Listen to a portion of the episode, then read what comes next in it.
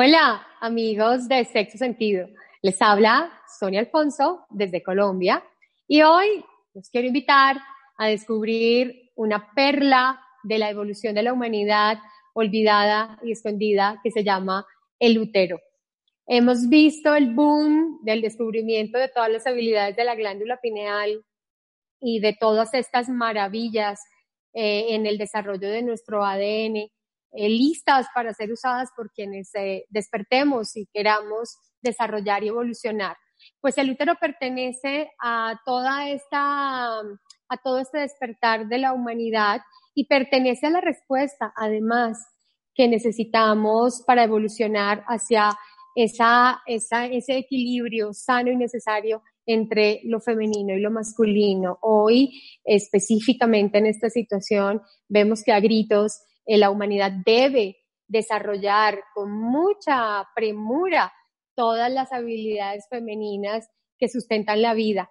Y ese útero somos las mujeres quienes portamos la mayor conexión, la mayor sabiduría y las mayores habilidades al respecto, sin decir que los hombres no, por supuesto. Pero claramente el útero es el que nos permite conectar primero a nivel multidimensional con todas las capacidades que tenemos. Si pudiéramos localizar el útero en una función eh, específica para las mujeres, diríamos que es el órgano junto con el hipotálamo, la glándula pineal, la glándula prima, la glándula timo, eh, quienes marcan los ritmos, los procesos de toda la ecología femenina.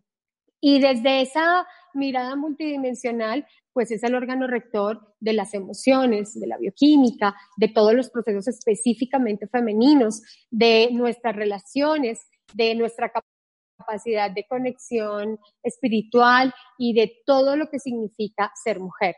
Obviamente, eh, esta estructura científica regida por lo masculino, pues ha dejado al útero en un último lugar relegado a sus funciones biológicas. Por supuesto que su función biológica no es eh, eh, menor, por supuesto que estamos hablando del órgano que gesta la vida, pero sin embargo es un órgano que está bastante eh, empobrecido en cuanto al estudio, en cuanto a la profundización.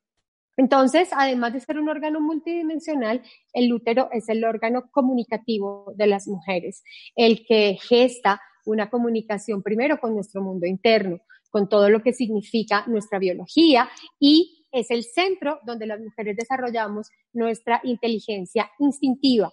Es donde desarrollamos la inteligencia única y precisa de las mujeres llamada intuición. Y esta intuición lo que hace es unir los elementos de la sensación biológica unidas a todos los procesos emocionales y espirituales de las mujeres. Por eso la forma como nos relacionamos con, el mundo es instintiva, es intuitiva. Eh, además de, permitirnos ese, esa apertura hacia adentro y ese entrar en ese mundo eh, profundamente femenino, pues nos permite la conexión afuera, la conexión con todo el sistema, con toda la ecología del planeta. Tenemos un sensor único y maravilloso que nos permite eh, poder leer y percibir la gravedad terrestre, y esto que hablamos del enraizamiento de las mujeres no es otra cosa que nuestra capacidad de poder leer, movernos y actuar en consecuencia y en armonía con los procesos terrestres. Cuando hablamos de la gravedad terrestre, hablamos del ritmo de todas las especies eh, mm, vegetales, animales, y hablamos también de la conexión con el magnetismo lunar. Y esto nos lleva a una realidad maravillosa que las mujeres viviendo en un mundo masculino y lineal desconocemos. Y es que todo nuestro mundo interior debe anclarse en la ciclicidad planetaria y en la ciclicidad de la luna, por ejemplo. Entonces, un útero cuando despierta, y esto lo vivo en mis procesos eh, de acompañamiento las mujeres que han querido despertar y sanar su útero, cuando una mujer empieza a activar su útero, este naturalmente empieza a sincronizarse con las fases lunares. Y esto marca no solo su ciclo menstrual y su sangrado cada mes, sino marca su ritmo sexual. Y por ende, al marcar el ritmo sexual de las mujeres, también marca el ritmo sexual de las parejas.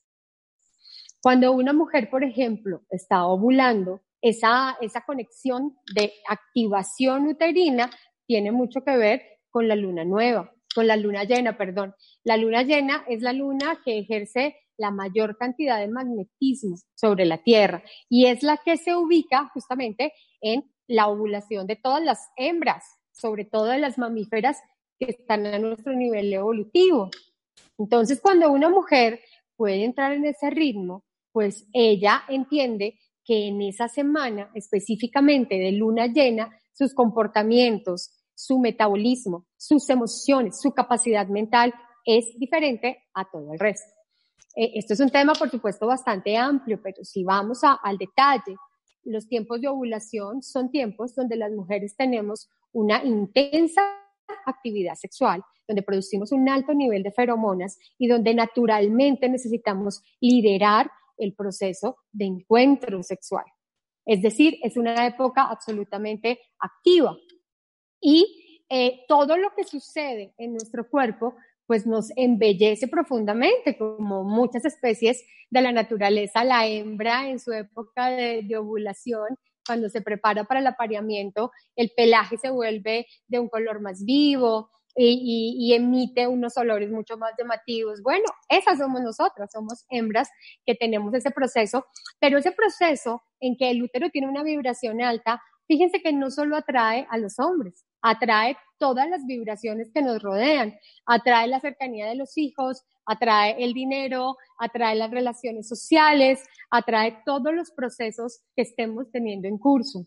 Así que cuando una mujer entra de manera consciente en ese ciclo, ella puede usar todas esas habilidades a su favor y puede sacarles el mayor provecho y por supuesto que su pareja puede ubicarse en lo que significa el deseo y el desarrollo de la sexualidad en esa única semana. Pero bueno, ese, es un ejemplo que sé que es muy conocido y muy fácil de entender por todos, pero si vamos a otra semana, por ejemplo, antes del sangrado o durante el sangrado, vemos que la vibración, la, el metabolismo y todo el sentir femenino ha cambiado. Y vemos cómo la influencia del cuarto menguante o la luna nueva, que es cuando no hay luna, pues tiene una específica influencia sobre nuestra glándula pineal y para nosotras sobre nuestro sistema eh, hormonal. De tal forma que, por ejemplo, en esa semana eh, las mujeres sentimos el deseo de una sexualidad emocional. No es esa sexualidad activa con un líbido altísimo, sino es la necesidad de ese sentirnos acogidas y sentirnos conectadas desde esa parte interna. Entonces muchas mujeres no entienden por qué tal vez no quieren penetración o muchos hombres, ¿no? Muchos hombres no entienden por qué en determinados días del mes han perdido, entre comillas, el deseo sexual. Y no es que se pierda, es que simplemente se transforma. Recordemos que los seres humanos hemos sido, eh, tenemos una infantil y pobre educación frente a la sexualidad. Y dentro de toda esta eh, eh, educación de Hollywood y de Disney y de, y de la biología, pues creemos que lo normal y deseable en una pareja es que haya un deseo, un deseo intenso, permanente y sostenido durante todo el tiempo. Y no puede ser, porque tenemos unos ritmos que están marcados por los ritmos de la naturaleza. Entonces, cuando una pareja puede entender y aceptar que es otro tipo de deseo sexual, diferente al que, por ejemplo, teníamos en los días de sangrado menstrual, que es un, deseo más espiritual. Y fíjense que los días donde la pareja tiene mayor posibilidad de tener experiencias de conciencia y de tener conexiones de tipo álmico y espiritual, son los días en que las mujeres sangramos. Es otro tipo de deseo que tiene otro propósito. Si bien es cierto en la ovulación el propósito de base es la reproducción, en, en los días de, sangrado menstrual, el propósito de base es esa elevación espiritual de la pareja. O sea, son días en que las mujeres tenemos un camino sagrado, que, por supuesto, los hombres por sí mismos no pueden tener, lo podrían desarrollar y siempre hay preguntas, bueno, ¿qué pasa en una pareja homosexual? ¿Qué pasa cuando hay dos mujeres? ¿Qué pasa cuando hay dos hombres? Siempre hay una parte que asume las habilidades y, las, y las posibilidades femeninas. Por supuesto que el útero como órgano es irreemplazable y al tener un útero tenemos una gran ventaja competitiva en todas estas habilidades. ¿Por qué? No es una posición feminista decir o pensar que las mujeres tenemos una tecnología más desarrollada para la sexualidad. Es simplemente una estrategia evolutiva porque nosotras somos las sustentadoras de la vida y el útero es un, es un órgano muy desarrollado en la producción de energía sexual porque es la que abastece a las mujeres para ese sustento de la vida, ¿no? Y ese sustento de la vida, pues tiene unos, unas condiciones y unas necesidades especiales según cada ciclo. Eh, en, en, las parejas que están haciendo sus procesos de sexualidad sagrada, hay una gran liberación cuando ellos entran, primero en el entendimiento de que la sexualidad durante el mes tiene cuatro fases diferentes, con cuatro manifestaciones distintas. Y segundo, cuando entran naturalmente en este ritmo, en esta danza del ecosistema que nos rodea, pues hay un gran alivio porque todas las fuerzas mentales, físicas y emocionales nos apoyan en, ese, en esa tarea de, de mantener nuestra sexualidad activa, de llevarla a un nivel evolutivo y no se siente como ese trabajo en el que la mayoría de parejas pierden, por no decir que todas. Mm, parece que ya está aquí muy grabado que la pareja después de, cierto tiempo de convivencia o de casados, pues tiene que presenciar la muerte de su sexualidad y la muerte del deseo y que los hombres deben vivir disfunciones en el final de, su vida en, en, el área sexual. Y esto no es más que la imposición cultural que viene de los úteros que han estado dormidos y que no han podido marcar un ritmo para cultivar esta, estas habilidades y cultivar esta energía en la pareja, ¿no? Por otro lado, el útero se marca como el canal transformador, no solo porque pueda tomar un espermatozoide, unirlo a un óvulo y hacer una alquimia y producir algo fantástico, sino porque es la transformadora de todos los elementos que constituyen la vida. Entonces, es, eh, cocinar es, absolutamente uterino. Mm, cualquier creación, cualquier acto de materialización eh, es un acto profundamente uterino. Y si vamos más allá, una de sus grandes posibilidades de transformación es el tomar una energía sexual que vibra más o menos en 120 megahertz y poderla llevar a un nivel de vibración muy alto al atravesarla por el camino útero-corazón y transformar esa energía en 800 megahertz, 1200 megahertz y hablar de una energía que vibra en el amor, que vibra en el espíritu y que es una energía, al ser tan de alta vibración, primero sanadora para la pareja, para los hijos, para el entorno. Y segundo, es la energía, materia prima de creación, ¿no? Entonces, esa capacidad transformadora no se parece a lo que puede hacer otro órgano. Es una virtud absoluta, exclusiva del útero. Mm, mm, además de, estas eh, cualidades, pues básicamente el propósito uterino es sustentar la vida. Y en ese, en ese propósito, que tal vez es el más poderoso con el que contamos los seres humanos, el útero tiene una capacidad que define en grandes letras lo que es ser mujer. El útero nos da la capacidad de maternar. ¿Qué es maternar? Sustentar el proceso básico, el proceso lento, el crecimiento de la vida. Cuando hablamos de maternar, no se refiere eh, únicamente a, a tener hijos, se refiere a que nosotras maternamos la vida, nos maternamos a nosotras mismas y maternamos todos los procesos de creación. Y fíjense que el maternar está en la base de la supervivencia sana de la humanidad. Este maternar tiene una base, una base bioquímica. La base bioquímica de maternar se llama oxitocina. La oxitocina es un neurotransmisor que desencadena todos los procesos de la vida, desencadena el parto, la lactancia, desencadena el sangrado menstrual y es un compuesto asociado al placer de las mujeres. Es decir, en la medida en que una mujer tenga más energía orgásmica, más placer emocional, más placer desde cualquier lugar, va a tener altos niveles de oxitocina. ¿Y qué pasa con una mujer que tiene altos niveles de oxitocina? Sencillamente es una súper poderosa a la hora de maternar. El placer sustenta, fíjense, la conexión de la vida, tendríamos todos que provenir de un orgasmo, no solo del hombre, que es el orgasmo asegurado, de un orgasmo femenino. El parto tendría que ser una expresión orgásmica de la mamá.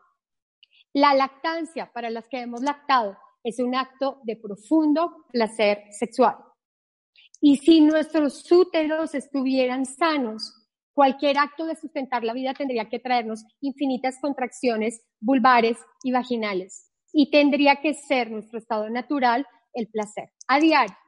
Si nosotros cocinamos, si nosotros trabajamos haciendo cualquier cosa, tendríamos que sentir siempre una conexión directa con la vibración de nuestro útero y la contracción vaginal.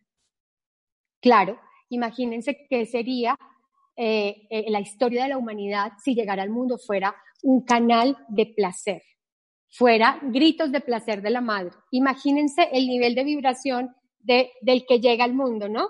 ¿Y qué tal si las mujeres matáramos, pero de, fascinación por cocinar, cuidar, lactar, mm, eh, mm, todo lo que significa cuidar una familia, si lo hiciéramos desde el placer. ¿Qué salud mental y física y sobre todo qué nivel de conciencia tan avanzado podríamos tener los seres humanos? Es por esto que el asunto uterino es, es un tema que atraviesa lo político, lo económico y lo social. ¿Por qué? Porque cuando a las mujeres, al inicio del patriarcalismo, nos cortaron la comunicación con nuestros úteros, y esto se llamó la, distrofia del placer sexual, la, la condena del sexo, sencillamente dañaron la comunicación externa e interna de la humanidad, no solo de las mujeres, porque el patriarcado no es un dolor femenino, es un dolor de toda la humanidad. Y cuando nosotras perdimos esa conexión con el placer, todos los procesos de la vida se distorsionaron, se alteraron y como humanidad nos debilitamos profundamente. ¿Qué pasó en ese, en ese inicio, en ese bloqueo? Que desde los mandatos religiosos, en esta pelea entre Eva y la serpiente, cuando eh, la sentencia decía, pondré enemistad entre tú y la serpiente, nada menos nos estaban diciendo, cortaré la comunicación entre tu mujer y tu útero, por ende tú y tu placer sexual.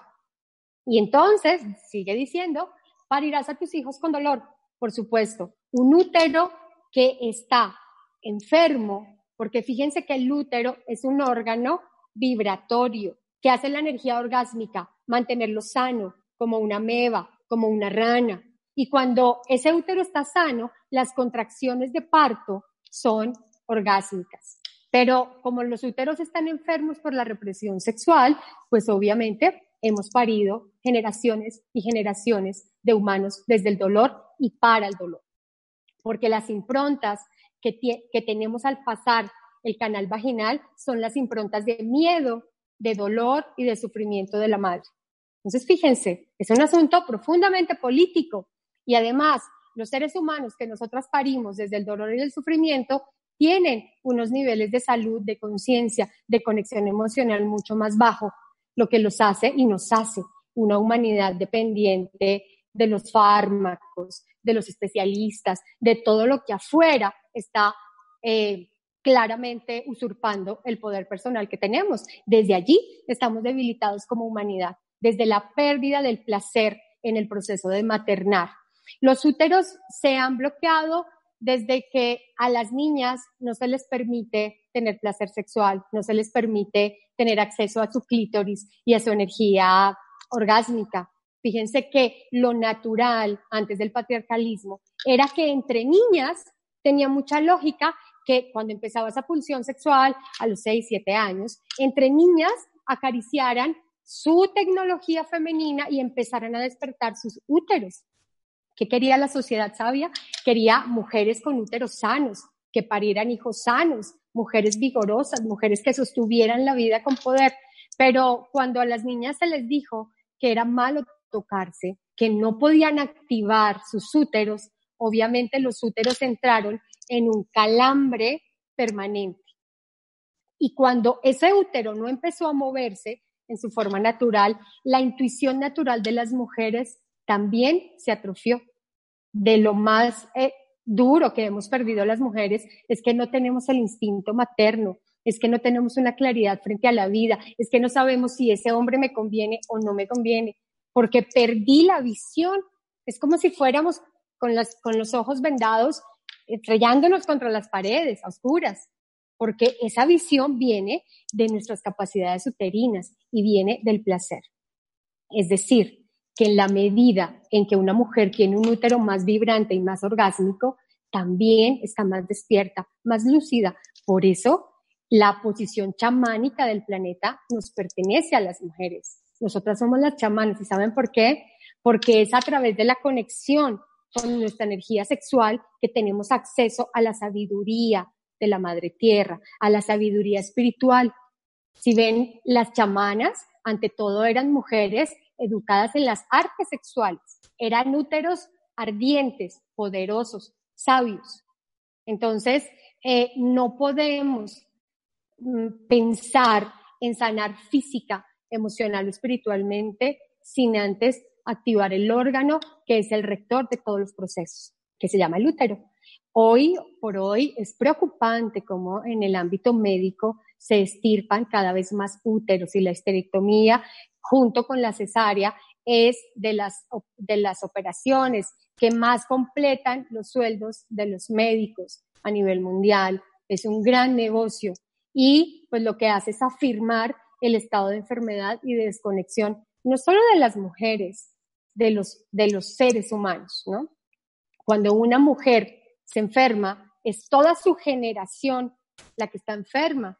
De igual manera, cuando una mujer puede sanar y rehabilitar su útero, son las nuevas generaciones, somos las avatars que podemos cambiar la historia de nuestro clan familiar, que podemos cambiar la historia de toda esta humanidad a través de esa tecnología tan básica, pero tan poderosa. Es por eso que el placer de las mujeres tiene una incidencia directa en la economía, en el orden social y en la subordinación que tenemos la humanidad hoy ante tantos sistemas que hoy, justo hoy, nos amenazan, nos, nos ponen contra la pared, nos enferman.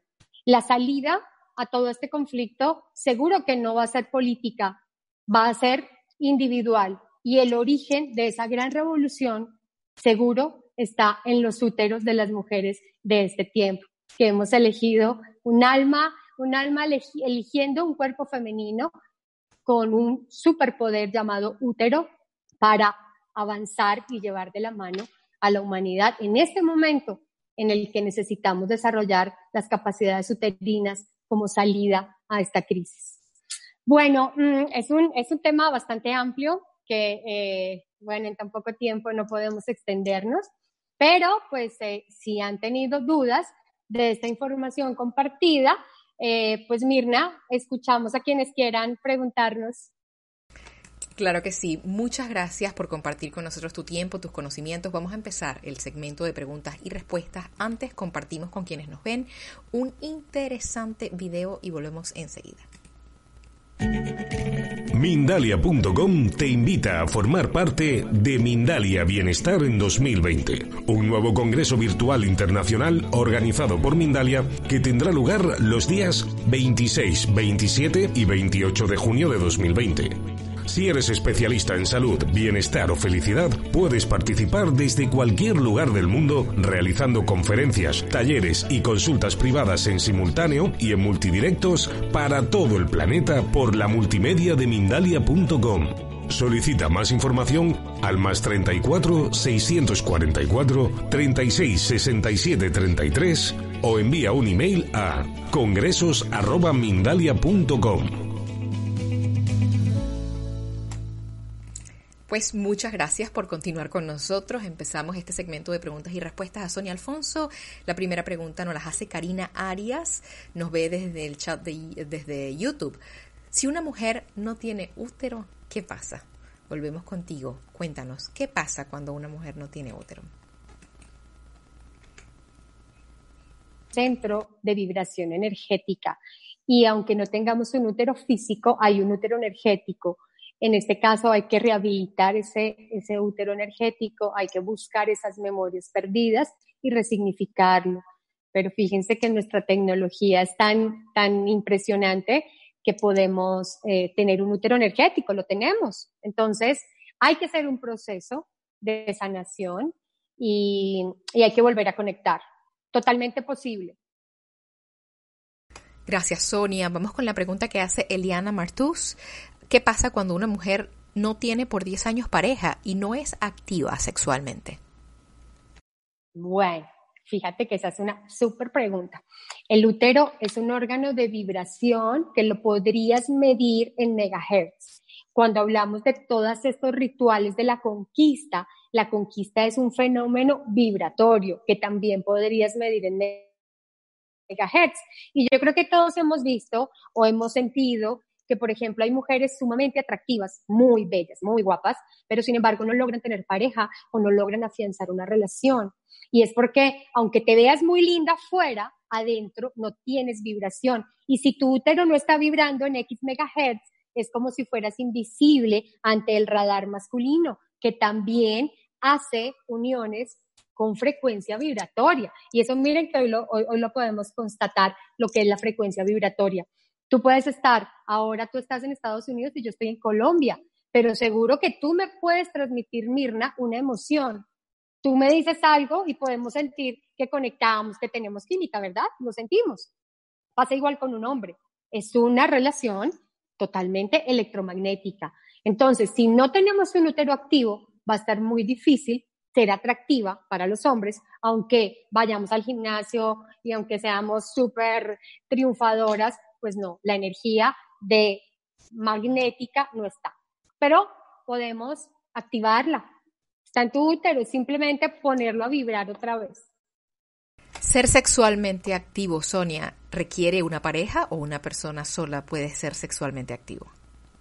No, no. Fíjense, hay una gran diferencia entre ser mujer y hombre en esto de el autocultivo. Si ustedes se dan cuenta, las mujeres tenemos los órganos sexuales internos, ¿no? Y esto tiene un propósito, y es que la energía sexual de las mujeres es autoconservativa. Tú puedes tener 40 orgasmos y tu energía queda muy cargada. Es decir, contienes la energía sexual. Te das cuenta que en el caso de los hombres, los hombres son dadores por excelencia. Ellos dan su energía y después de una eyaculación ya no han perdido, dan, ¿verdad? Por eso el autocultivo tiene una connotación muy diferente en un hombre y en una mujer. Una mujer puede ser hipersexualmente activa sin pareja. ¿Cómo? A través del autocultivo. No solo es que puedas, es que es una necesidad básica para el funcionamiento de todos nuestros procesos de vida. La energía sexual tendría que llamarse la energía femenina, porque es la energía de las mujeres propiamente dicha. Es la que lleva adelante toda nuestra vitalidad. Por eso tenemos esta tecnología autoconservativa con una potencia inmensamente superior a la de los hombres en producción y además, bueno, con unas características eh, que fácilmente podemos llevar adelante solas. ¿Qué hay que hacer? Hay que conocer nuestra tecnología, hay que regresar al autocultivo como una vía de sanación. Y cuando el útero empieza a activarse, pues bueno, muchas cosas empiezan a pasar. He visto mujeres perdiendo peso, he visto mujeres sanando todo tipo de enfermedades desde la activación de su útero, además de las relaciones y además de, por supuesto, ser magnética con los hombres. Algo que siempre pasa, Mirna, y, las mujeres que nos están escuchando, es que cuando una mujer empieza un proceso de activación del útero, incluso he tenido mujeres de 70, 75 años que dicen, oh, no lo puedo creer, me miran, me llaman. Claro, la atracción viene de un lugar muy distinto al que nos han vendido, viene de la vibración uterina. Muchas gracias. Vamos a continuar con la pregunta que hace Maite. Ella nos ve, perdóname, Eliana Martus nuevamente. ¿Qué es y en qué consiste la sexualidad sagrada? Nos está viendo Eliana desde YouTube. Qué lindo. Es, es algo largo, pero quiero resumirlo en producir la mayor cantidad de energía sexual elevarla al nivel del corazón y elevarla al nivel de la conciencia, llegando a activar la glándula pineal. Esto es un proceso que puedes vivirlo a solas, pero es un proceso que está llamado a ser en pareja. La naturaleza de la ascensión humana es en pareja. hombre con mujer, dos mujeres, esto, es, esto no tiene esa regla, pero claramente es el camino de evolución de una pareja o de una persona.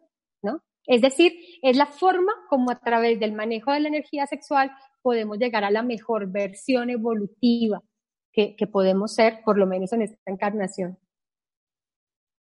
Gracias por tu respuesta. Continuamos en este caso con la pregunta que por medio de Facebook nos hacen. Acá no tenemos nombre, pero la persona pide o pregunta. Uh, hoy en día, por cualquier cosa, las mujeres quieren sacarle el útero. Vivo en New York y ahora es típico que el doctor diga, sáquese el útero. Bueno, para nadie es un secreto, y aquí vamos a los temas políticos y económicos, para nadie es un secreto que la, la, la profesión médica pues cada vez tiene menos ingresos a través de todos estos sistemas masivos de servicios de salud y la forma como completan los médicos sus sueldos son, además de los medicamentos y el pago de las farmacéuticas, pues las operaciones que pueden hacer, entre ellas la histerectomía y entre ellas las cesáreas, ¿no?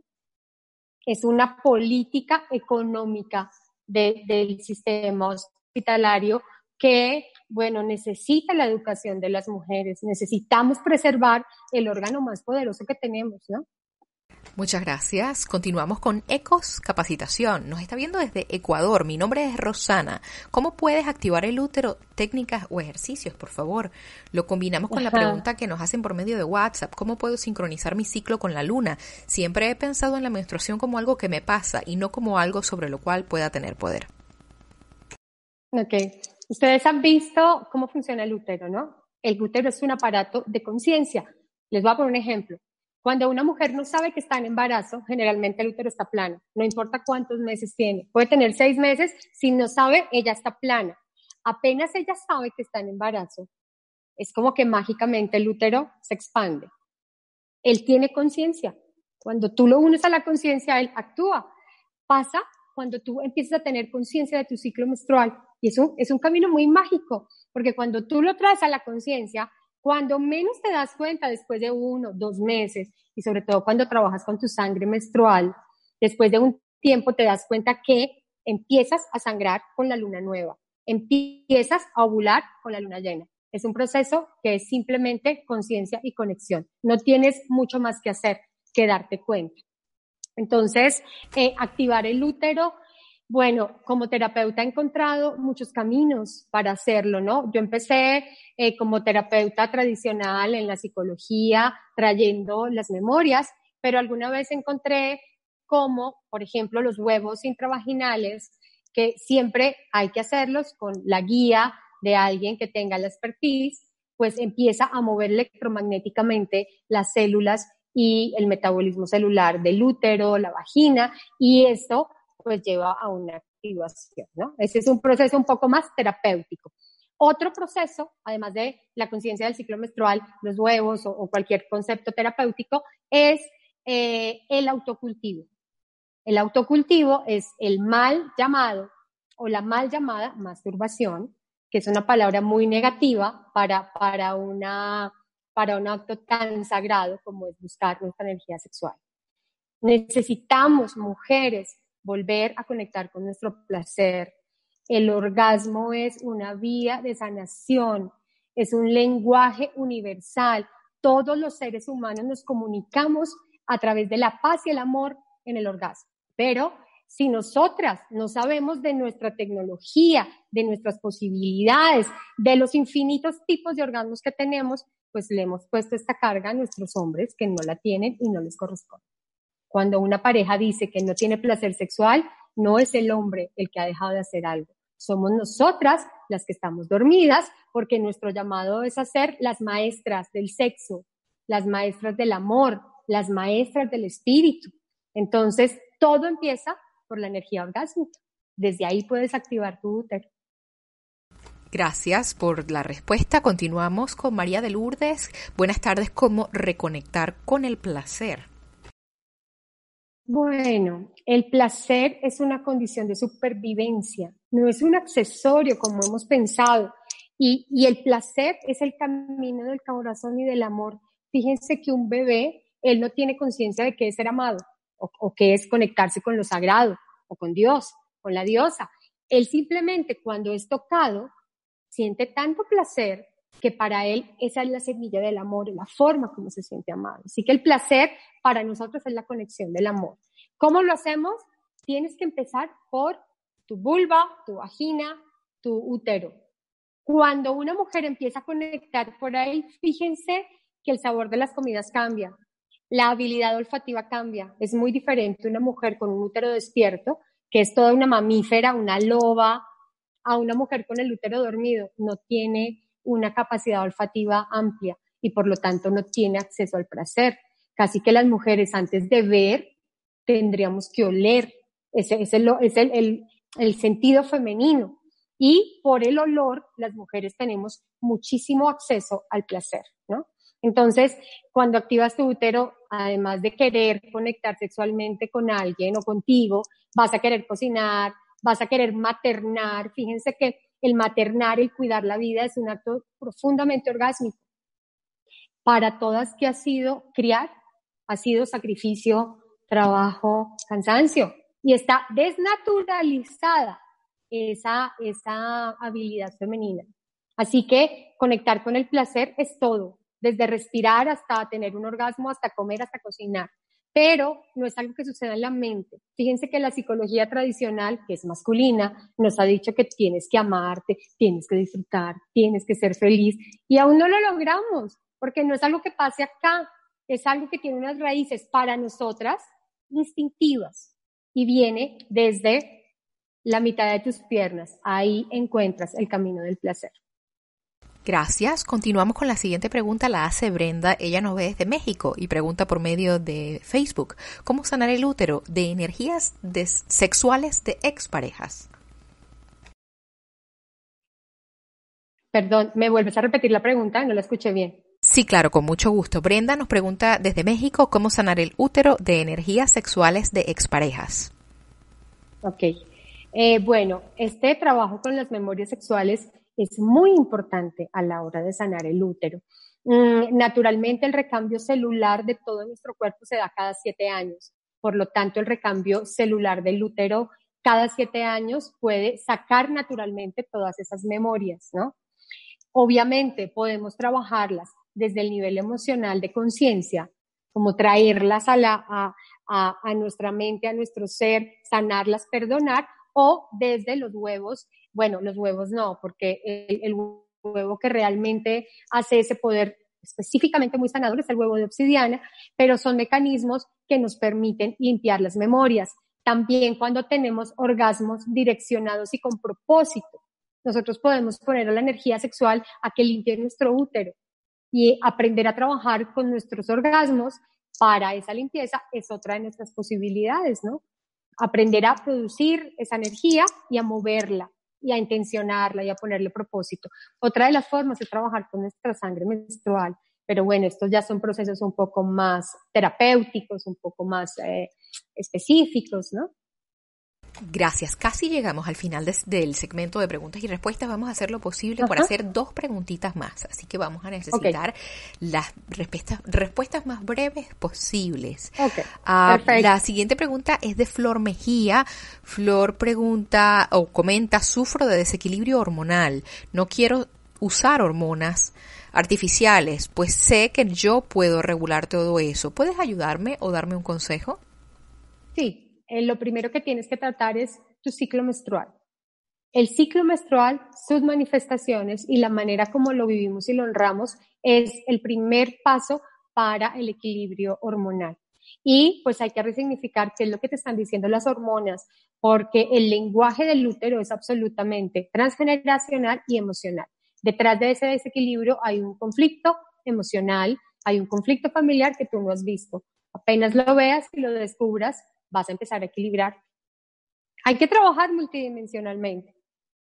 La última pregunta de este segmento nos la hace nuestra querida Marimir, que nos está viendo desde Argentina y por medio de YouTube. Pregunta cómo liberar esa fuerza interna de la mujer y salir del sometimiento con todo lo que tiene, cómo la, cómo la pudieron someter tanto. Gracias. Ah, qué, qué divina pregunta. Bueno, te digo que me quedaría tres horas respondiendo esa pregunta. Eh, claramente en estos mandatos patriarcales el punto focal de desempoderamiento fue la energía sexual. Las mujeres somos profundamente sexuales y es por allí por donde pudieron someter a, a unos seres tan, tan fuertes. Y por supuesto que el regreso es también por nuestra energía sexual. Como terapeuta he caminado muchos, muchos lugares buscando esa liberación, activista de lo femenino desde siempre. Y créeme que después de tanto caminar, por eso llegué a la energía sexual como el lugar de partida, porque siento que desde allí hay un, digamos que completamente se abarca todo lo que es una mujer. Y por eso desde ahí hay un poder que no se parece a nada. Entonces, eh, creo que es el camino, estoy segura hoy, lo ratifico con los procesos de muchas mujeres alrededor del mundo y volver a nuestra energía femenina es volver al placer. Creo que esa es la ley que rige la vida y lo femenino.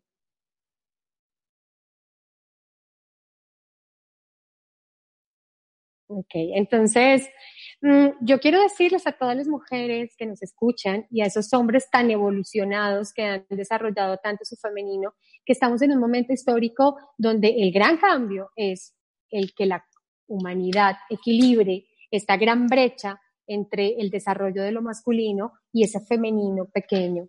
Y para ello todos hemos eh, eh, atendido el llamado y por eso estamos aquí. Sobre todo quienes elegimos estos cuerpos femeninos, somos almas con una gran sed de avanzar, con una gran sed de verdad, de trabajo.